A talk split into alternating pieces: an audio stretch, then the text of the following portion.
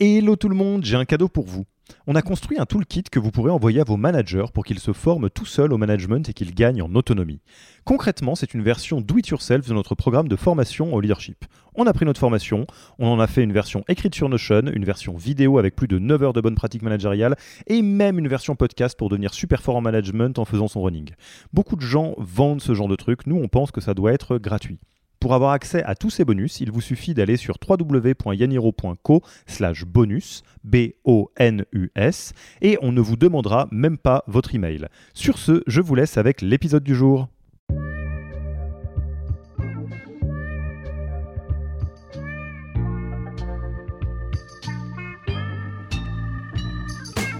Bonjour et bienvenue dans le podcast du Human Factor.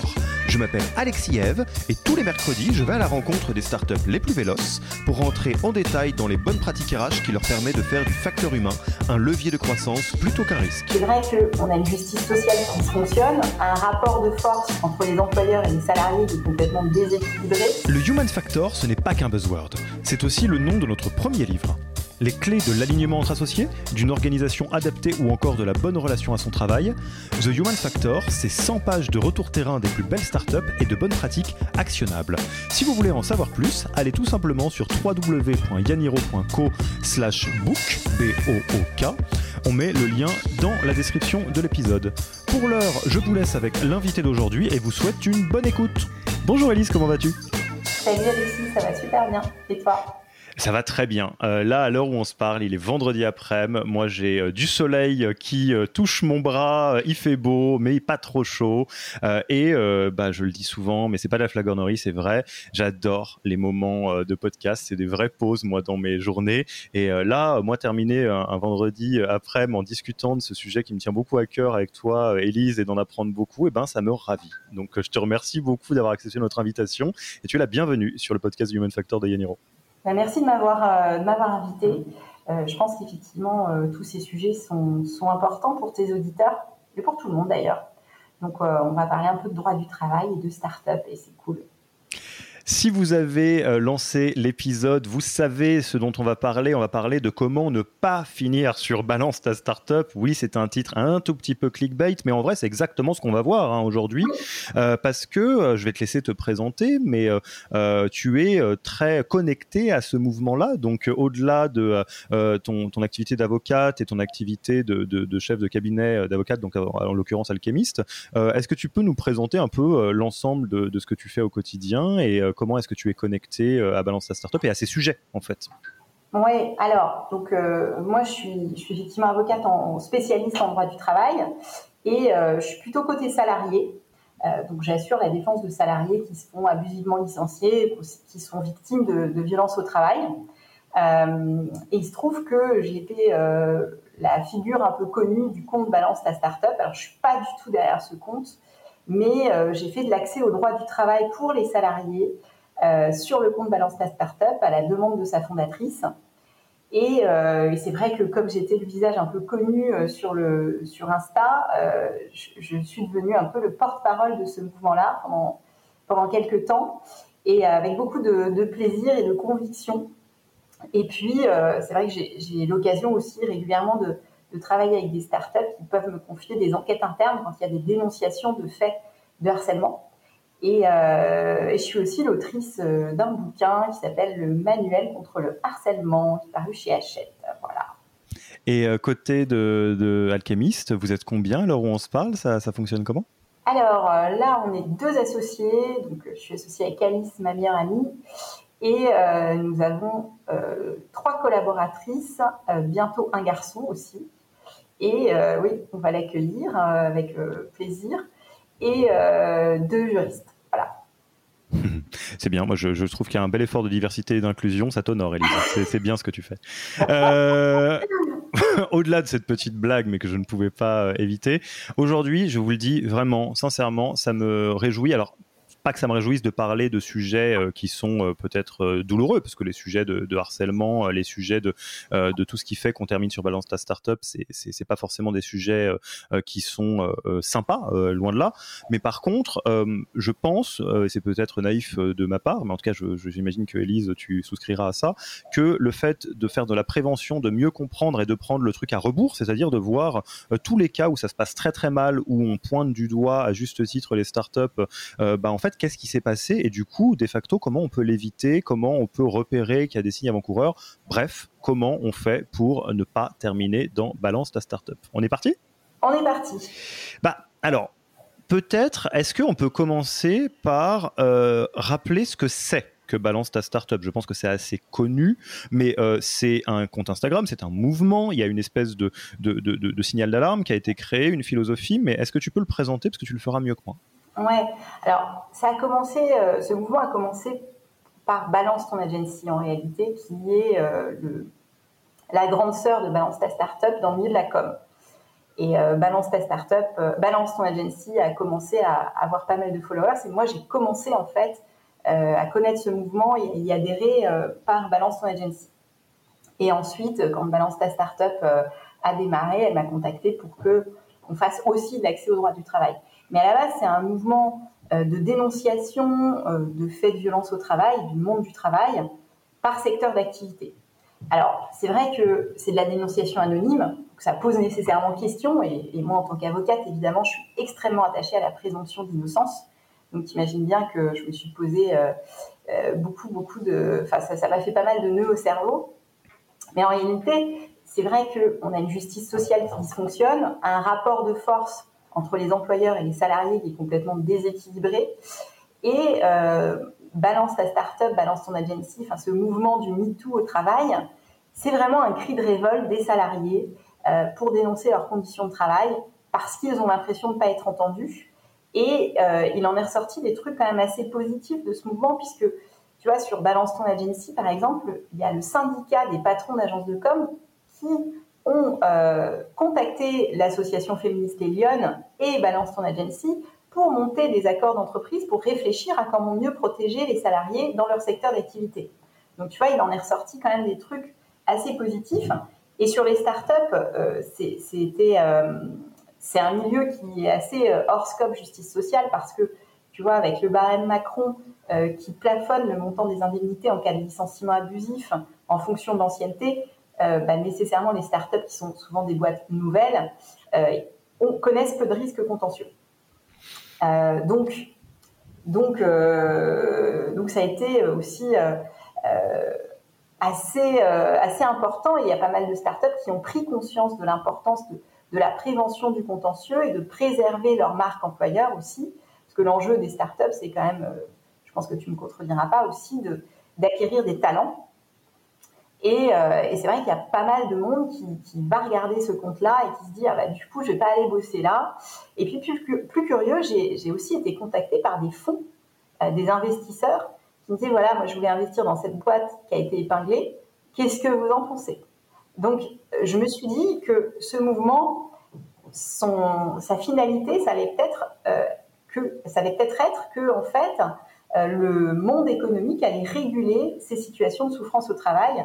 Et ça, c'est plutôt cool. Et puis, j'ai aussi euh, des startups qui n'ont pas hésité à me confier des enquêtes internes quand, quand il y a eu des dénonciations de faits de harcèlement chez, elles et euh, j'ai trouvé ça euh, vraiment hyper intéressant parce que c'est un moyen aussi de trouver une solution RH intelligente. Parce que dans plein de dossiers, en fait, euh, j'ai beaucoup de tendresse pour, les patrons de start-up qui, qui, ont mal agi parfois par méconnaissance complète, mais pas par mauvaise foi.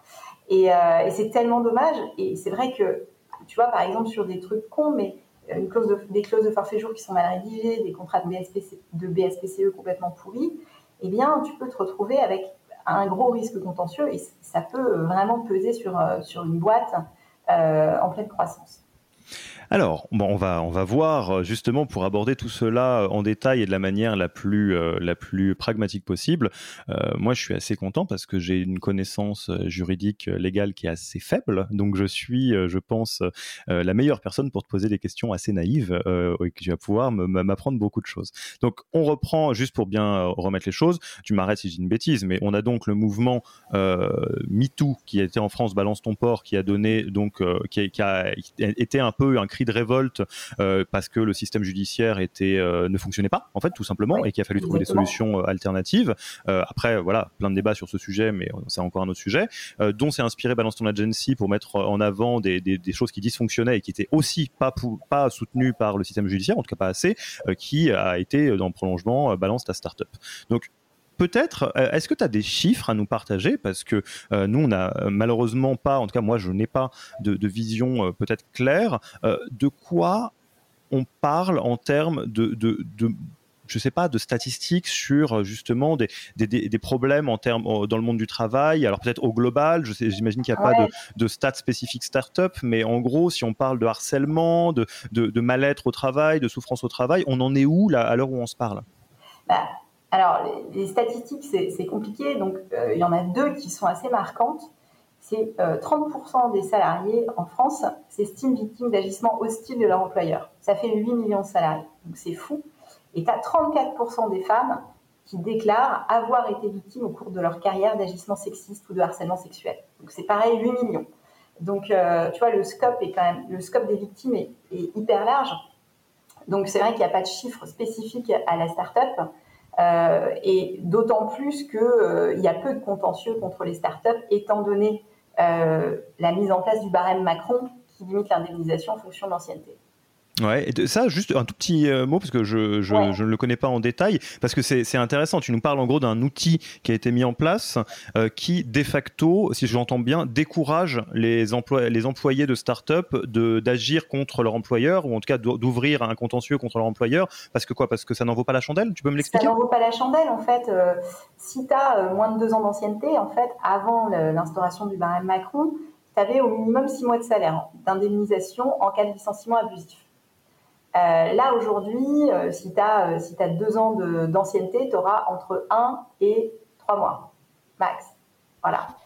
Et, et avec des procédures qui durent. alors, tu vois, à Nanterre, tu mets 45 mois pour avoir une date d'audience, par exemple. Donc là, en ce moment, si tu saisis un truc maintenant, tu es en fin 2025, quoi. Ouais. Donc, donc c'est extrêmement compliqué. Et, et d'ailleurs, le nombre de requêtes devant les conseils de prud'homme en France a été divisé par deux en dix ans. Alors que tu vois que les chiffres sur la souffrance au travail euh, sont en hausse constante. Ouais, donc là on est en plein dans le système judiciaire qui euh, euh, malheureusement à l'instant où on se parle euh, n'est pas ne fonctionne pas bien pour ces cas-là parce que effectivement moi je me suis fait virer pour aucune raison valable par mon employeur en start-up. la réalité des faits c'est que je vais aller me battre en justice avec les frais et le stress et le temps que ça prend pour peut-être quelques milliers d'euros parce que ça correspond à quelques à, un mois ou deux. Ouais, voilà, tu vas avoir un mois, deux mois. si tu as retrouvé un emploi, ça va être compliqué. Euh, d'avoir une indemnisation. Et puis, euh, autre chiffre assez marquant, c'est qu'en 2019, la condamnation moyenne d'un harcèlement moral devant la justice, c'est 7100 euros. Tu vois, c'est rien. Euh, donc c'est compliqué et, et, ce barème fait aussi que nous, avocats de salariés, on est obligé d'aller chercher d'autres stratégies pour essayer de sortir du barème Macron. Donc typiquement d'aller chercher un harcèlement. Alors que parfois, tu vois, on n'aurait pas euh, qualifié euh, les faits de harcèlement. Euh, pour essayer de sortir du barème. Donc ça crée aussi un contentieux un peu pervers et, qui, est, qui, faire ni pour le salarié ni pour l'employeur. Hmm. Donc donc c'est très compliqué. Et, et c'est vrai que ce mouvement balance, en fait, c'est, je ne sais pas si ça régule, mais en tout cas, ça a aidé les victimes déjà à se sentir moins seules. Euh, je pense qu'on a réussi quand même à, pas mal les sensibiliser sur leurs droits, parce que ce qui est dingue, c'est que le droit du travail, alors que c'est hyper sexy, en fait, tout le monde s'en fiche. Que ce soit euh, les fondateurs de start-up ou les salariés. Euh, je suis toujours hallucinée de, de, voir des gens qui arrivent au bureau, qui ont des bacs plus 15 000, qui ont fait des études de dingue, et qui sont complètement démunis quand il s'agit de leurs droits. alors que ça devrait être, selon moi, de l'éducation civique, de l'éducation populaire. Et, et pareil, j'ai des patrons de start-up parfois qui m'appellent complètement paniqués. Alors moi, je, n'accompagne pas de boîte au quotidien, mais quand j'en parle avec, avec mes copains avocats employeurs, euh, ils, me disent mais c'est fou. Enfin, ils ont fait les, contrats. Enfin, c'est une boîte qui lève des fonds, etc. Ils ont fait leur contrat de, travail avec euh, un truc en ligne, tu sais, euh, automatique. voilà, du coup, les clauses sont pour la moitié à moitié nues et ça va leur coûter une blindasse au contentieux. Donc, donc, et ça, ça, peut tuer, ça peut tuer une boîte qui se crée. Donc donc c'est c'est très compliqué. Et puis c'est vrai que dans les startups, tu as aussi le problème de, il n'y a pas de contre-pourvoir. Souvent, euh, alors parfois, il n'y a pas de CSE, euh, il n'y a absolument pas de syndicalisme euh, au sein des startups. Et, et donc, les directions, les dirigeants sont, très seuls face à ces problématiques-là. Et souvent, avoir un, avocat, un conseil en droit du travail, c'est un peu leur, le, cadet de leurs soucis. Ils sont tellement omnubilés par leur croissance et plein d'autres trucs, et je, les comprends. Ils oublient complètement cette, cette partie-là, et le jour où ça leur arrive en pleine figure, euh, c'est vraiment l'effet qui se coule. Hmm. Et, alors du coup, parce qu'effectivement, pour, euh, pour angler un petit peu cet épisode, je reviens sur le titre, comment faire pour ne pas finir sur Balance ta startup, euh, ce que je comprends, c'est que bah, globalement, on voit qu'il y a des failles dans le système judiciaire. Il est ce qu'il est, hein, c'est quand même complexe, hein, on imagine. Donc, euh, je pense qu'il faut aussi euh, voir ça comme euh, un mouvement, enfin, un système qui évolue. En tout cas, je l'imagine. Je, je, touche du bois pour qu'il soit en pleine évolution, mais pour l'instant, pas pleinement. Hein. Bah oui, ça c'est toi qui sais, effectivement. Donc, toujours est-il que donc il y a une autre manière d'exprimer la réalité de, de, ce qui est problématique dans le milieu startup, à savoir typiquement balance ta startup. Donc, entre autres choses. Si on rentre les deux pieds dans le compte Balance ta startup, toi, qu'est-ce que tu vois qui se répète? Pour le dire très concrètement, lorsqu'une startup termine dans Balance ta startup, concrètement, c'est quoi les motifs? Alors, il y a beaucoup de surcharge de travail. Euh, il y a beaucoup de harcèlement moral. Il y a du harcèlement sexuel. Il y a des drogues. Euh, y, euh, il y a quoi d'autre? Euh, bah, il y a des, contrats de BSPCE euh, vraiment pas faire, euh, où typiquement on vire les gens juste avant que les BSPCE soient vestés parce qu'il y a une levée de fonds et qu'ils vont prendre beaucoup de valeur et ne pas avoir à partager le gâteau après. Donc ça, c'est un truc que, je vois régulièrement. et il y a aussi ce, ce truc que j'ai pu observer qui est l'absence de frontières entre vie pro et vie perso. Euh, et, ça, ça peut créer des situations hyper toxiques parce que un salarié qui, va se, qui se fait licencier, alors ça peut arriver hein, que tu t'entendes plus et, un départ euh, s'impose, euh, mais pour le salarié, comme toute sa vie, c'est devenu la start-up, il une adhésion complète au projet, ça peut se révéler être un, drame à la fois pro et perso, et, que ce soit son entier monde qui s'écroule. Et donc ça crée des tensions vraiment qui, n'ont pas lieu d'être euh, dans un conflit de droit du travail euh, classique.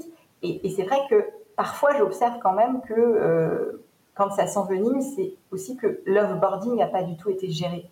Parce que, tu vois, on peut aussi se mettre autour d'une table et discuter d'un départ gentiment et le faire de façon juste. Hmm. Et ça, c'est un truc que pas mal de boîtes n'intègrent pas à leur culture d'entreprise soigner les départs des gens. Alors, si tu le veux bien, moi je vais profiter euh, de, de, de, t'avoir sur cet épisode et de profiter de ton expertise, euh, parce que c'est pas tous les jours qu'on peut faire ça, euh, pour justement expliciter en détail des termes et des situations aux yeux de la loi. Euh, parce que effectivement, si on peut après, euh, j'imagine, se retrouver dans un contentieux euh, pour harcèlement moral, sexuel, je sais pas, travail dissimulé, discrimination, BSPCE qui sont pas faire, tu parlais de, de, de, licenciement abusif ou de, ou de choses comme ça.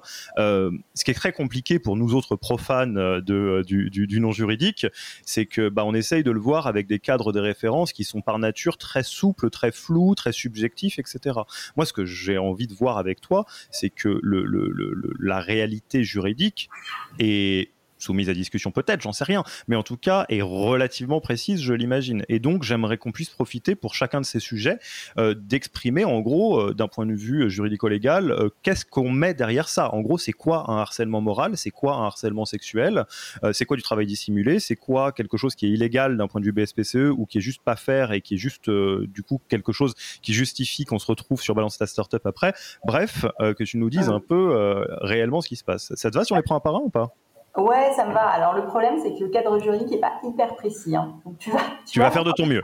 Tu vas faire de ton mieux, ça sera mieux qu'à peu près n'importe lequel d'entre nous, je pense. Euh, euh, mais c'est vraiment à ce stade-là, vu qu'on l'a bien compris, de toute façon, le système juridique n'est pas hyper adapté à l'heure actuelle. C'est vraiment pour que, à minima, les RH qui nous écoutent, les fondateurs, fondatrices qui nous écoutent, puissent se dire ça. Si vous faites quelque chose qui ressemble à ça, franchement, en vrai, c'est pas ok, quoi. Ouais, euh, donc, c'est pas ok. Puis c'est vrai que cette la start-up s'interroge quand même sur l'avenir du contrat de travail. Euh, est-ce que notre contrat de travail est complètement adapté à la start-up? Parce que, tu vois, quand tu as une start-up, un truc qui est quand même assez fabuleux, c'est qu'un salarié peut se retrouver entrepreneur. Un salarié peut avoir un intérêt capitalistique à la boîte. Euh, et donc ça, c'est extrêmement nouveau. Et ça peut être fabuleux. Enfin, tu, vois les, premiers salariés de Criteo qui sont tous millionnaires aujourd'hui, je crois. Euh, euh, et tu as des, super success stories. Et ça, peut permettre, quand tu es salarié, de, profiter euh, de la dynamique d'une boîte. Donc, moi, je trouve que le cadre juridique aujourd'hui n'est pas adapté à la start-up. Tu vois, le contrat de travail. Après, sur le harcèlement, tu vois, par exemple, si tu prends le harcèlement moral, la définition, c'est euh, des agissements répétés pouvant entraîner pour la personne qui les subit une dégradation de ses conditions de travail pouvant aboutir à une atteinte à ses droits, à sa dignité ou une altération de sa santé physique ou mentale. Alors une fois que tu as dit ça, en fait, tu n'as rien dit. Tu vois? Hmm. Parce que, euh, ok, mais qu'est-ce que c'est? Euh, Donc concrètement, c'est la jurisprudence, en fait, donc c'est les décisions de justice qui vont façonner le droit et définir ce qu'est un harcèlement moral. Donc, une surcharge de travail, par exemple, c'est un harcèlement moral. Voilà, ça, euh, voilà.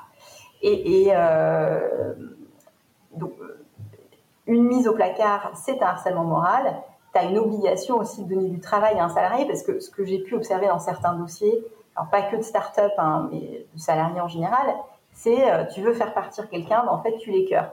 Tu lui mmh. donnes plus de boulot. tu le rétrogrades. Et, euh, et ben ça, ça peut être euh, du harcèlement moral. Alors, tu peux avoir forcément, il faut, faire attention. Moi, je dis aussi aux salariés parfois, euh, attention là, vous confondez euh, harcèlement et pouvoir de direction. Parce que quand tu es entrepreneur, quand tu ta boîte, tu as un pouvoir de direction. Donc, tu dois pouvoir réorganiser, te dire cette organisation-là, ça marchait pas. Donc, voilà. Mais il faut le faire en bonne intelligence, sans laisser quelqu'un sur le bord de la route. Et si jamais tu as quelqu'un qui ne plus, moi, je conseille quand même un, une bonne, euh, discussion autour de son départ. Euh, je pense que tu, tu, peux vraiment faire les choses bien. Moi, je suis optimiste par nature et je suis toujours hallucinée qu'on en arrive au contentieux. Et alors, bah moi, j'ai proposé quelque chose de très pragmatique là-dessus, qui ne je sais pas ce que ça vaudrait dans un contentieux, mais euh, pour, je me mets vraiment à la place des, RH et des, et qui nous écoutent pour leur donner des outils. Euh, prenons le bout de la chaîne. Euh, si on considère que le harcèlement moral se voit en bout de chaîne par une dégradation de physique ou morale ou une atteinte à la dignité ou une dégradation des conditions de travail, un, tout ça, ça se monitore très facilement. Il y a beaucoup d'outils, des Picon, des Supermood, des choses comme ça, qui, des Office Vibe qui permettent de savoir où en sont vos collaborateurs, vos collaboratrices, les one-to-one, des choses comme ça. Euh, et effectivement, euh, je pense que c'est un, outil qui semble intéressant de se dire non, on n'ignore pas euh, les collaborateurs, les collaboratrices qui ont l'air de sombrer dans une mélancolie, dans un proche du burn-out, des choses comme ça. C'est votre responsabilité en tant qu'entreprise. et ou euh, parce que oui, tu as raison, Elise, c'est la, la, vie euh, des startups euh, de se reconfigurer régulièrement et l'hypercroissance en tant que telle, ça n'a rien de très naturel, hein, donc ça peut être assez brutal. Mais par contre, ça peut être intéressant de, de, de proposer et de provoquer des discussions de l'ordre de la suite de l'aventure, elle va là. Je peux imaginer que ça te convient plus. Si ça te convient plus, est-ce qu'on peut envisager le virage ensemble et on te donne les moyens de le faire? Et si c'est pas possible, est-ce qu'on peut se quitter bons amis, quoi, quelque part? Tout à fait. Tout à fait. Ça devrait se passer comme ça, en fait. Ça devrait se passer comme ça. Et euh, parce que c'est vrai que euh, le harcèlement, ça peut avoir des, conséquences dramatiques. voilà, il n'y a pas très longtemps, j'ai un client qui a fait une tentative de suicide à la suite d'un burn-out. j'ai régulièrement des, clients qui sont hospitalisés en psychiatrie. Et, tu vois, des, gens qui ont, qui ont un bagage académique et, professionnel fou, et en fait qui craquent. Tu vois, j'ai des, membres de COMEX qui ont 25 ans d'ancienneté et d'expérience, qui sont des animaux politiques des animaux de politique d'entreprise, qui un jour n'arrivent plus à se lever de leur lit, tu vois. Euh, parce qu'il y a aussi une grosse phase de déni chez le salarié où il s'accroche, il s'accroche, il s'accroche, il n'écoute pas les, signaux de son corps et il craque. Et, euh, c'est là que ça devient très problématique. Donc, euh, évidemment, la prévention et prendre soin de ses collaborateurs, de leur santé physique et, psychique régulièrement avec les outils dont tu parles, c'est évidemment un excellent euh, moyen d'anticiper les contentieux. Parce que c'est vrai qu'en tant qu'employeur, tu as une obligation de moyens renforcés, avant c'était de résultats, maintenant c'est de moyens renforcés, de préserver la santé physique et mentale de tes salariés. Et, euh, du coup, euh, en fait, quand tu vas aller devant un conseil de prud'homme, moi je vais souvent, plutôt qu'aller sur le terrain du harcèlement, aller sur le terrain du manquement à cette obligation-là, parce qu'il n'y a rien qui a été fait dans la boîte rien. Hmm. le salarié, il est alerté. En fait, il alerte. Les founders, ils sont un peu en mode, euh, bah, on ne comprend pas, euh, on, va, on va discuter, puis ça va aller mieux.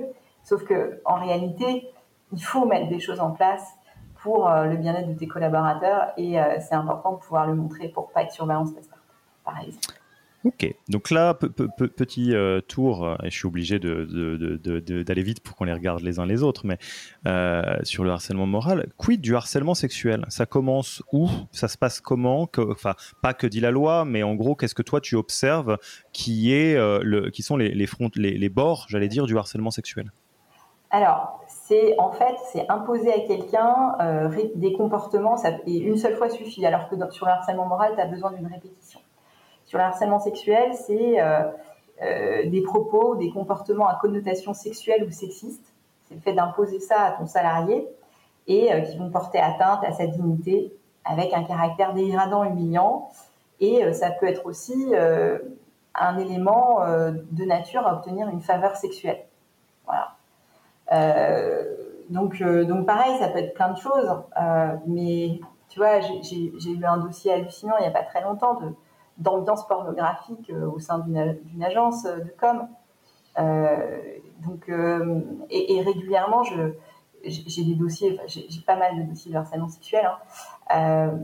et je me dis, mais en fait, à quel moment il y a ce sentiment d'impunité par rapport à, ces, à ces gestes, à ces paroles. donc c'est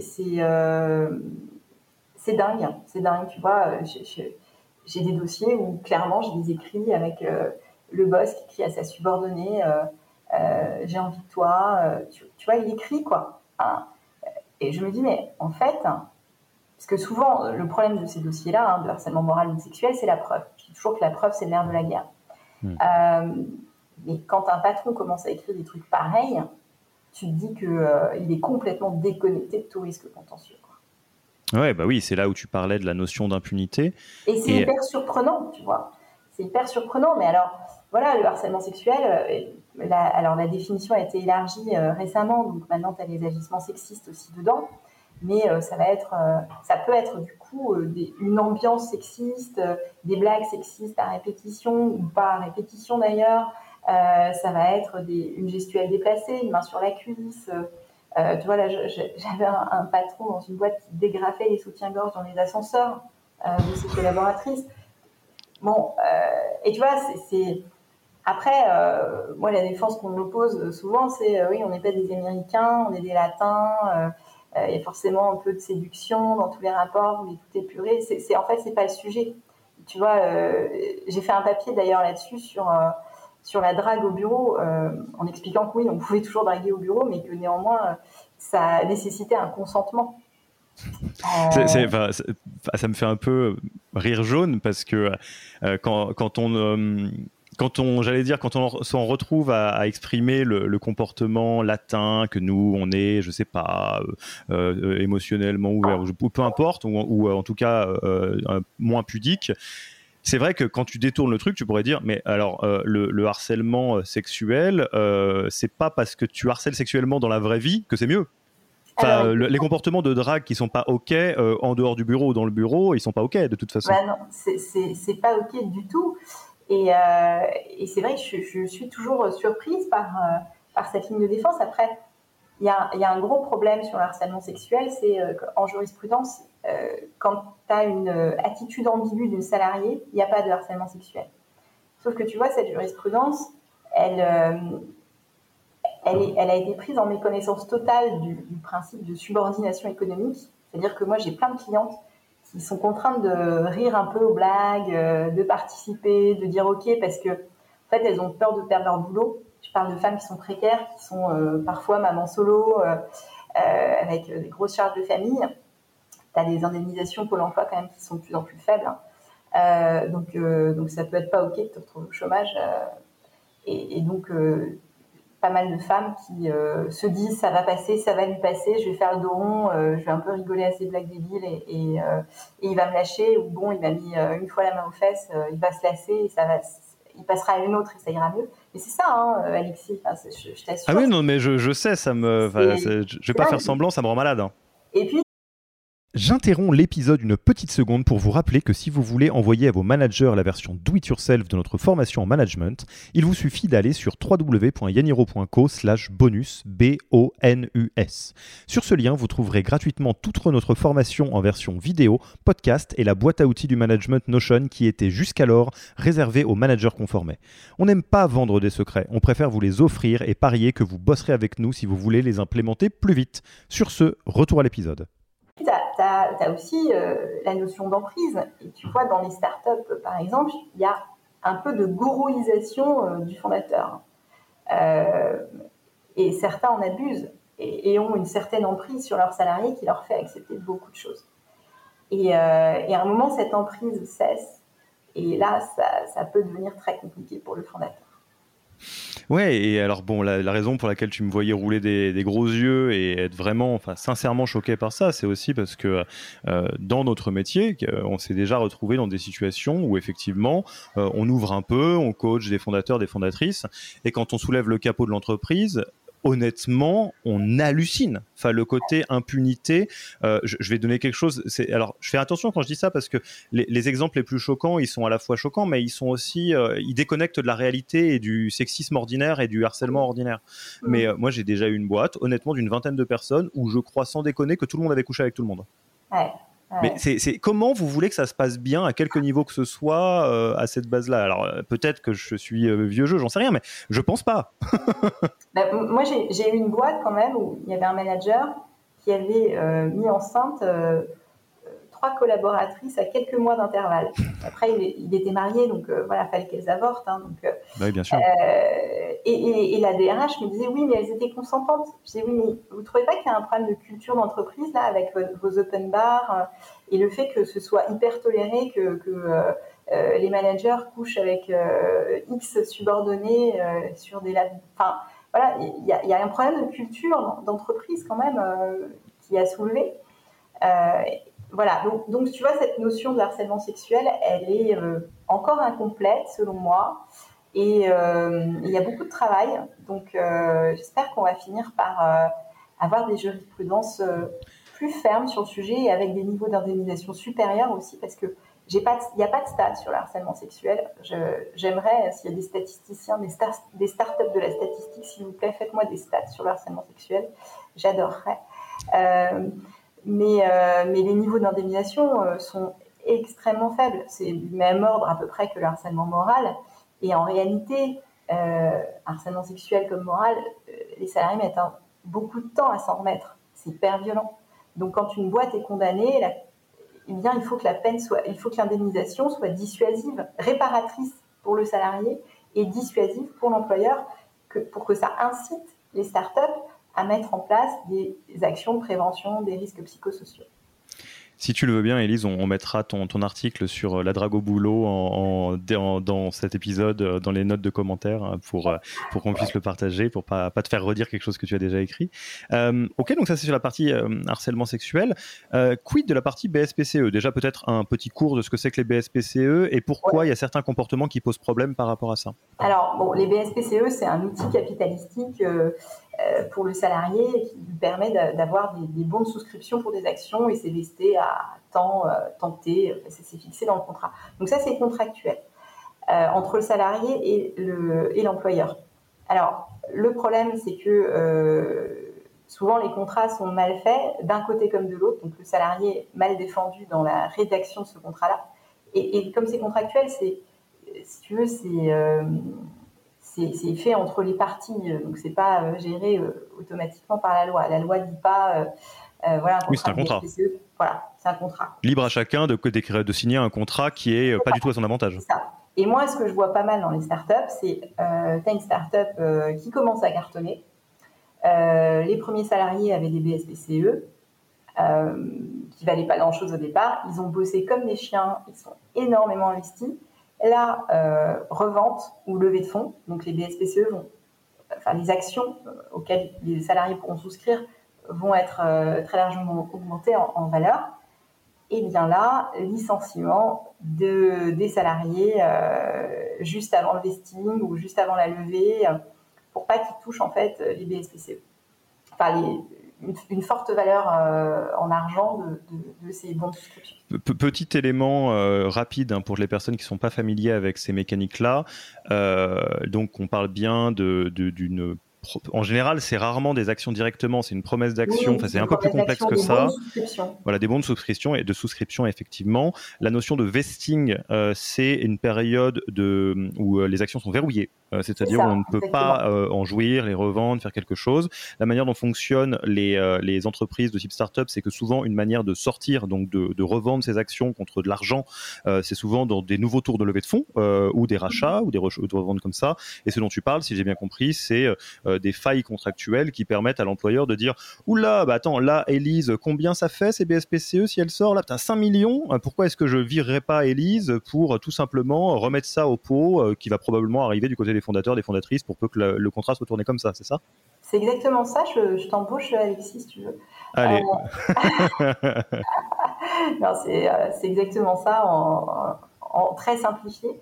Euh, donc, donc c'est vrai que et souvent en plus, c'est une partie importante dans la négociation de rémunération, parce que moi j'ai beaucoup de clients, clientes, qui vont accepter une baisse de leur fixe pour aller en start-up parce qu'elles vont avoir cette, ces BSPCE, cette, cette, entrée au capital possible, et devenir aussi entrepreneur. Donc, elles vont faire un pari entrepreneurial en baissant leur, rémunération de base.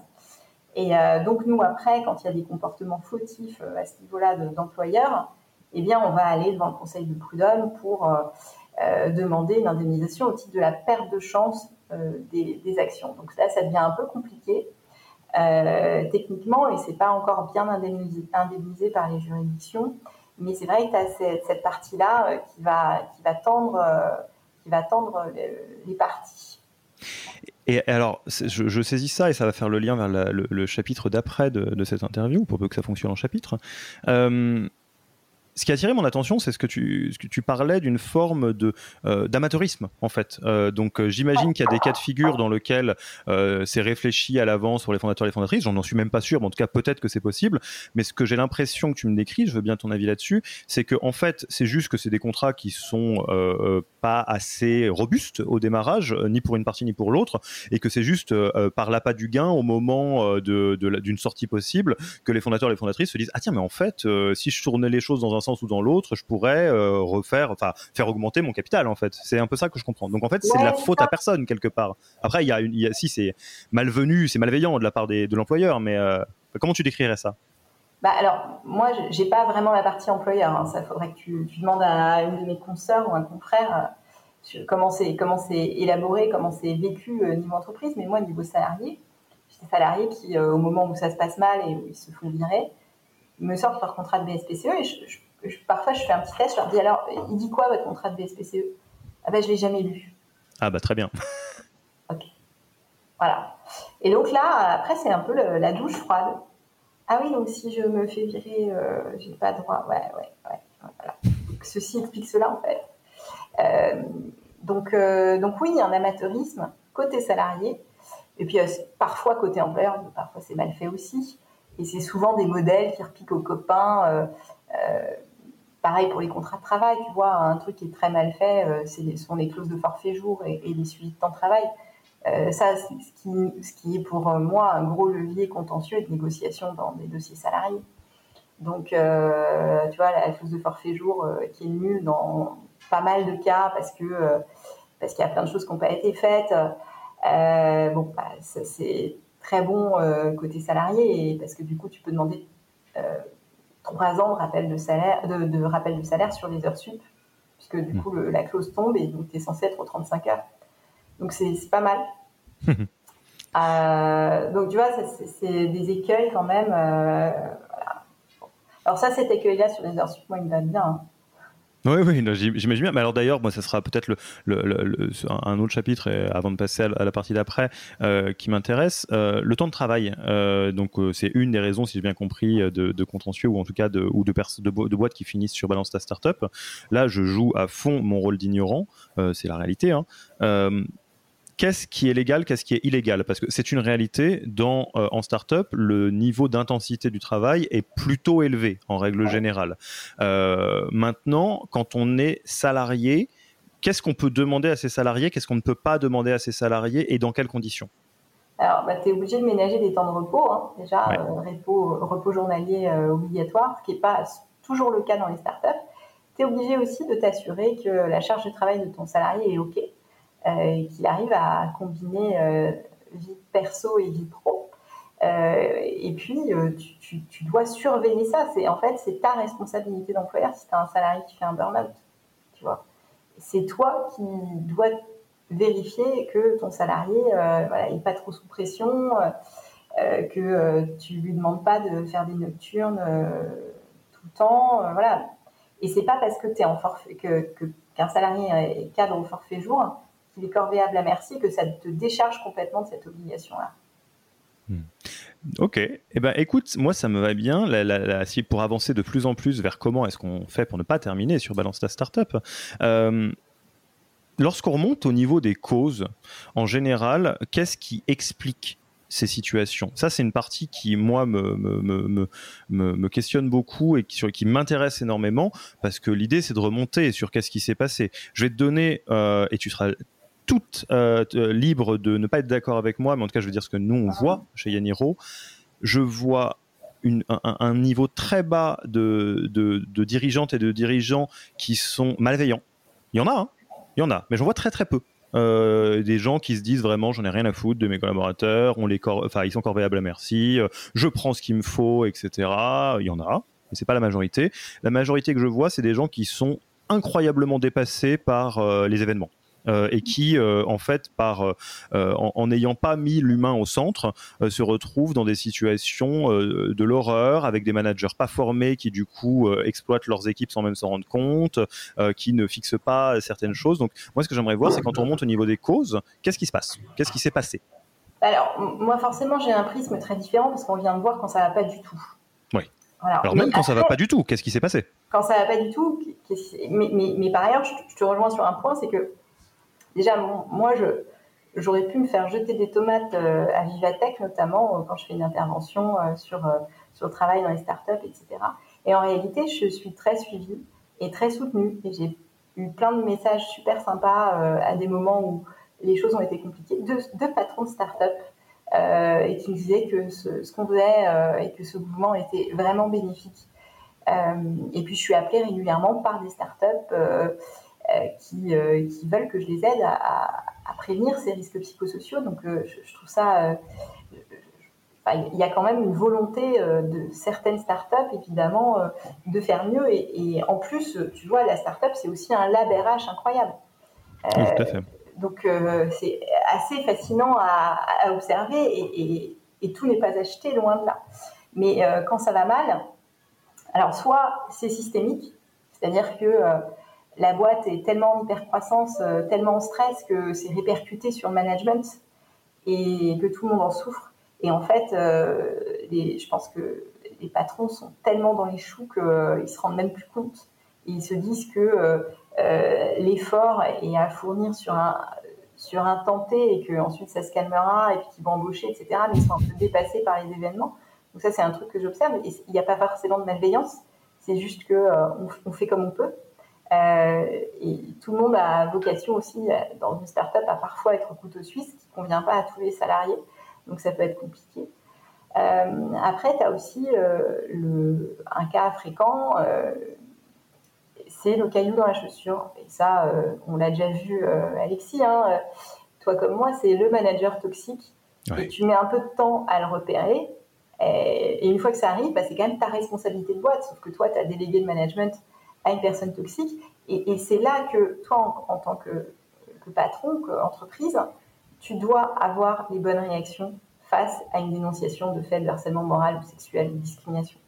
Et euh, en fait, la plupart des, patrons de start-up euh, savent pas du tout réagir, sont pas formés, pas habitués, et du coup, ils mettent du temps. Et le temps, c'est de la souffrance. Et c'est aussi euh, euh, ce qui va faire que le contrat de confiance avec le salarié va être rompu. Parce qu'il va se dire, en fait, ils n'en ont rien à faire de ce que j'ai dit. Et en fait, c'est pas qu'ils n'en ont rien à faire, c'est qu'ils savent pas quoi faire. Hmm. Et ils sont, ils sont complètement bloqués dans leur situation. Et le salarié se sent abandonné. Et, et le risque contentieux, il est là aussi. Donc, donc il y a ça. Et alors, juste sur le management toxique, euh, toi, forcément, tu, tu, tu, tu, vois l'histoire du côté des, euh, des, des, employés, des salariés. Euh, est-ce que tu sais, alors si tu sais pas, c'est pas grave, mais en tout cas en intuition, dire ce qui relève de, de, de, personnes qui sont vraiment des, j'allais dire malheureusement, des, des personnes où c'est dur de leur trouver des excuses, quoi. Il y en a. Il y a des personnes, on, on a parlé beaucoup des pervers et des perverses narcissiques euh, qui peuvent malheureusement faire des dégâts énormes dans le monde du travail et en général dans les organisations. Euh, et qu'est-ce qui ressemble plus à de l'amateurisme? Euh, Moi, je te pose la question en toute naïveté parce que j'observe un amateurisme en management en startup qui est hallucinant. Ah oui. Mais moi, je suis, je suis quasiment sûr qu'avec de bonnes formations en management, tu pourrais éviter des tonnes de dossiers de harcèlement. C'est donc on retrouve le même rapport qu'au niveau des patrons et des patronnes, c'est euh, il y a des cintrés, il y en aura toujours en petit en petit comité et des personnes qui se retrouvent dépassées par les événements, qui gèrent pas, qui sont amateurs et qui mettent pas le regard au bon endroit quoi. Ouais, non mais ça c'est évident. Euh, je pense qu'il n'y a rien de plus dur que le management. Euh, c'est, très compliqué, surtout que personne n'est formé à ça.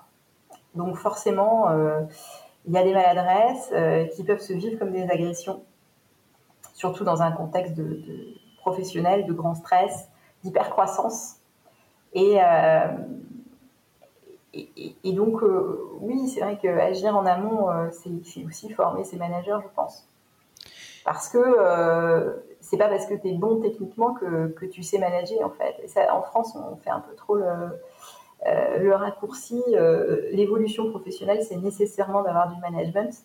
Du coup, tu te retrouves avec des gens qui n'aiment pas ça, qui n'ont pas forcément envie d'être manager, qui sont dépassés euh, par la situation, qui n'ont pas d'aide, pas de ressources. Et euh, ça, ça peut faire de, gros dégâts. Donc en fait, si tu veux, il faudrait à la base que le cadre soit clair. Euh, le cadre d'action, le cadre contractuel. Dès que tu as des docs clairs et des, des méthodes de travail claires, à mon avis, tout peut aller mieux.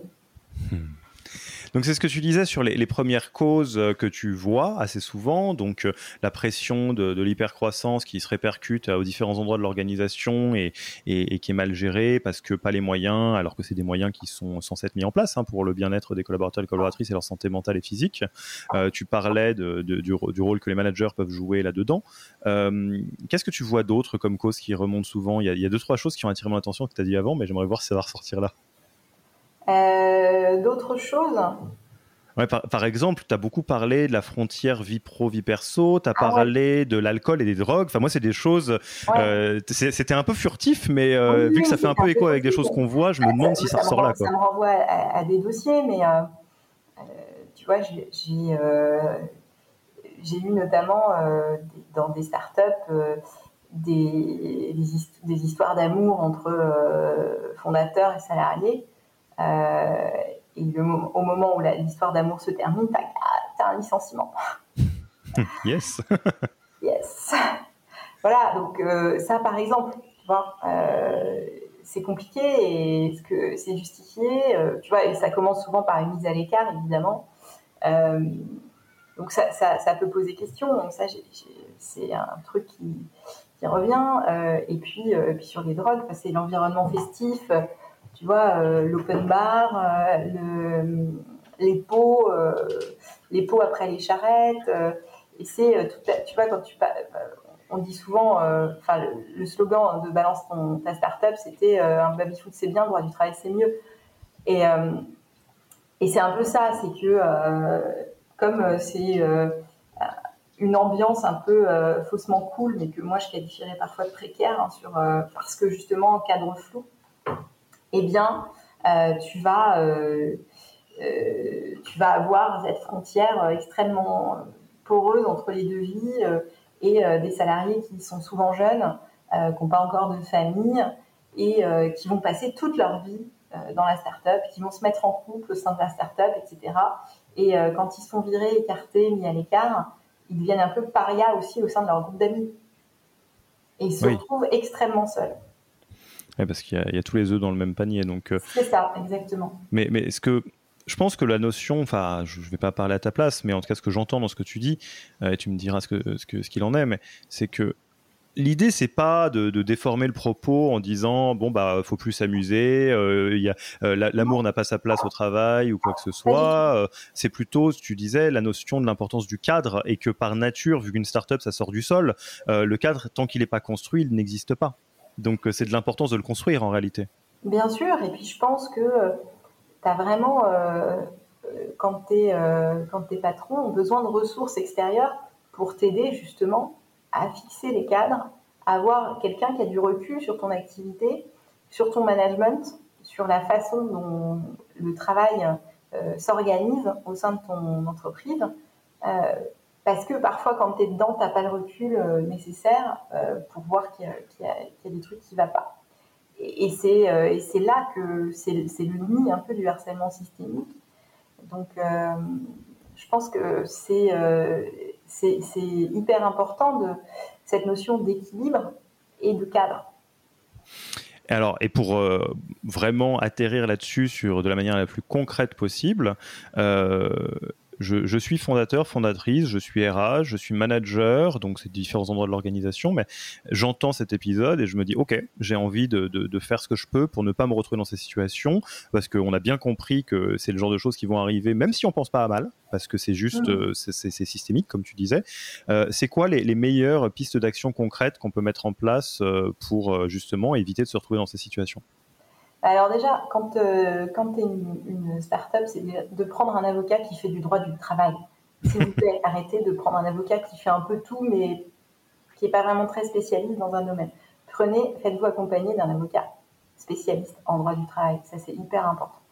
Euh, ensuite, c'est vraiment vous vous former, vous interroger, prendre du recul euh, et, euh, et, donner des, des, des outils, euh, des outils à vos salariés, aux managers pour être les sensibiliser à ces questions de harcèlement moral, sexuel, discrimination.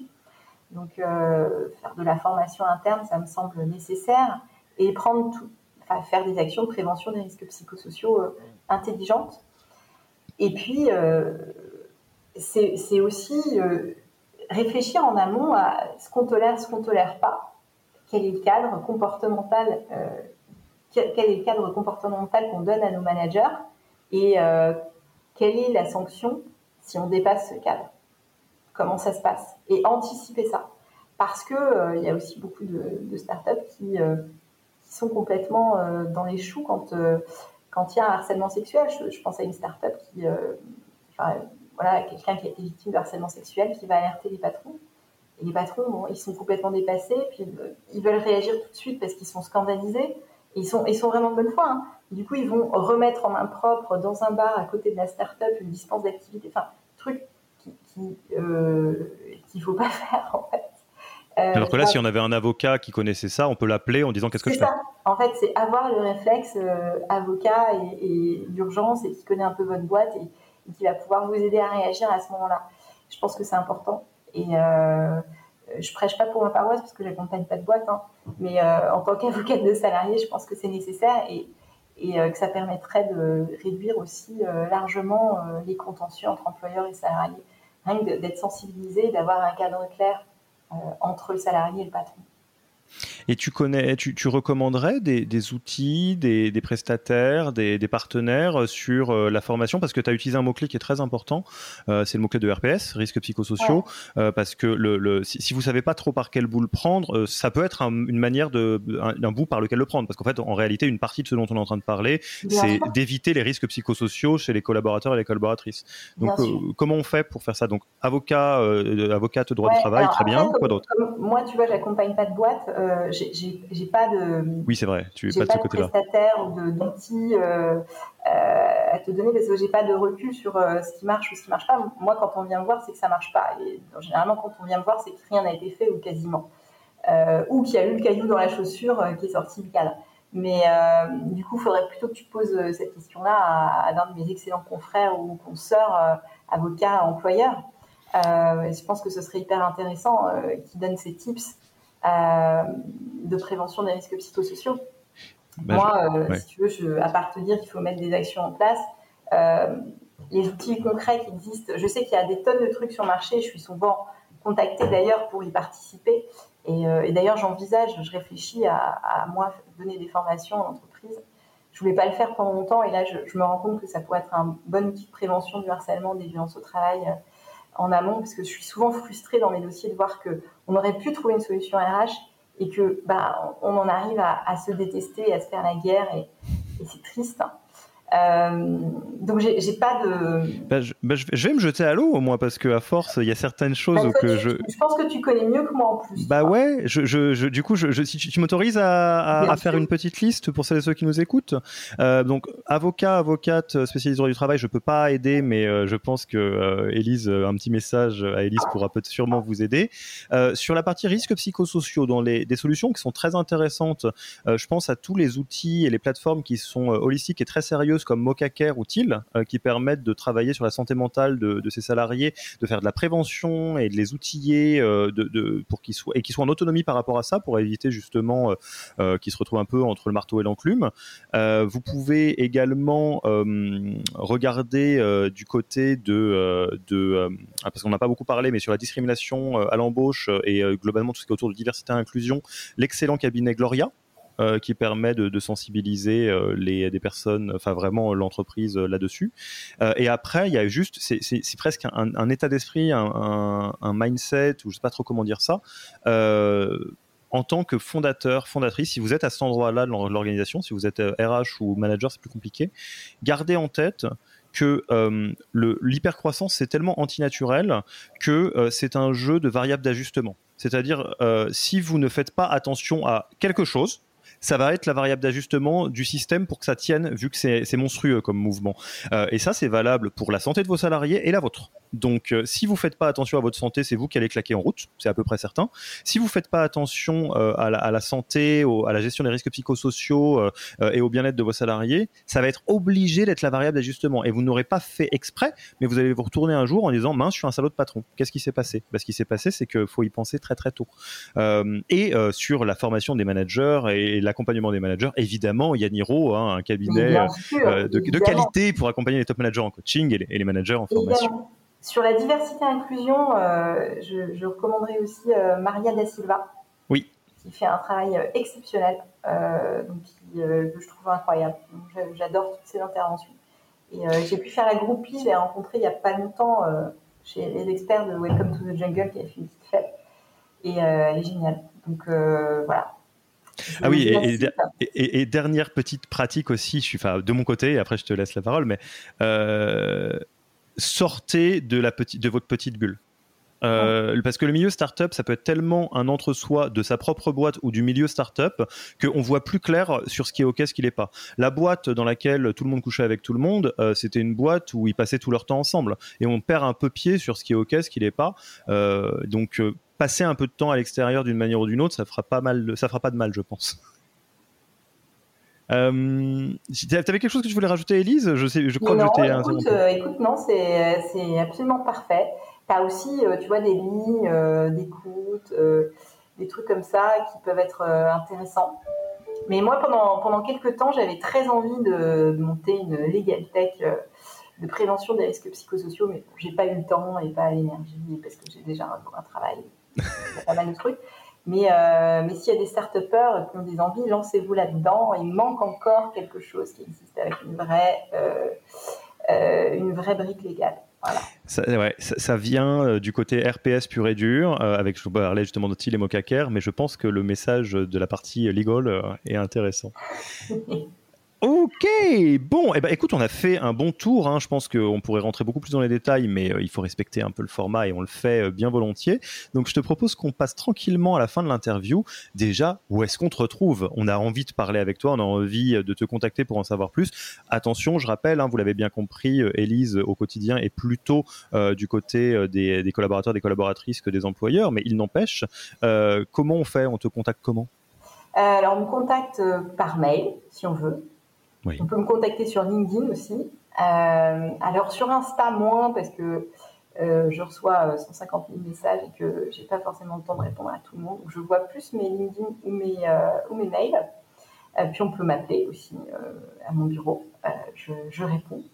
toi, tu m'avais contacté sur LinkedIn, tu vois, je t'avais répondu. Absolument, absolument. C'était euh, c'était euh, l'histoire parce que c'est exactement ça qui s'est passé. Euh, c'est, je vais être honnête, je ne m'en souviens plus, mais quelqu'un qui a dit il faut absolument que vous fassiez un épisode sur comment ne pas finir sur Balance ta startup. la fondatrice de Balance ta startup étant évidemment anonyme, j'ai me suis j'ai pris mon courage à deux mains et j'ai contacté Elise qui m'a répondu très rapidement avec beaucoup de gentillesse. Donc c'était facile. C'était facile. Oui, oui, non, donc donc non, mais je suis assez facilement joignable quand même.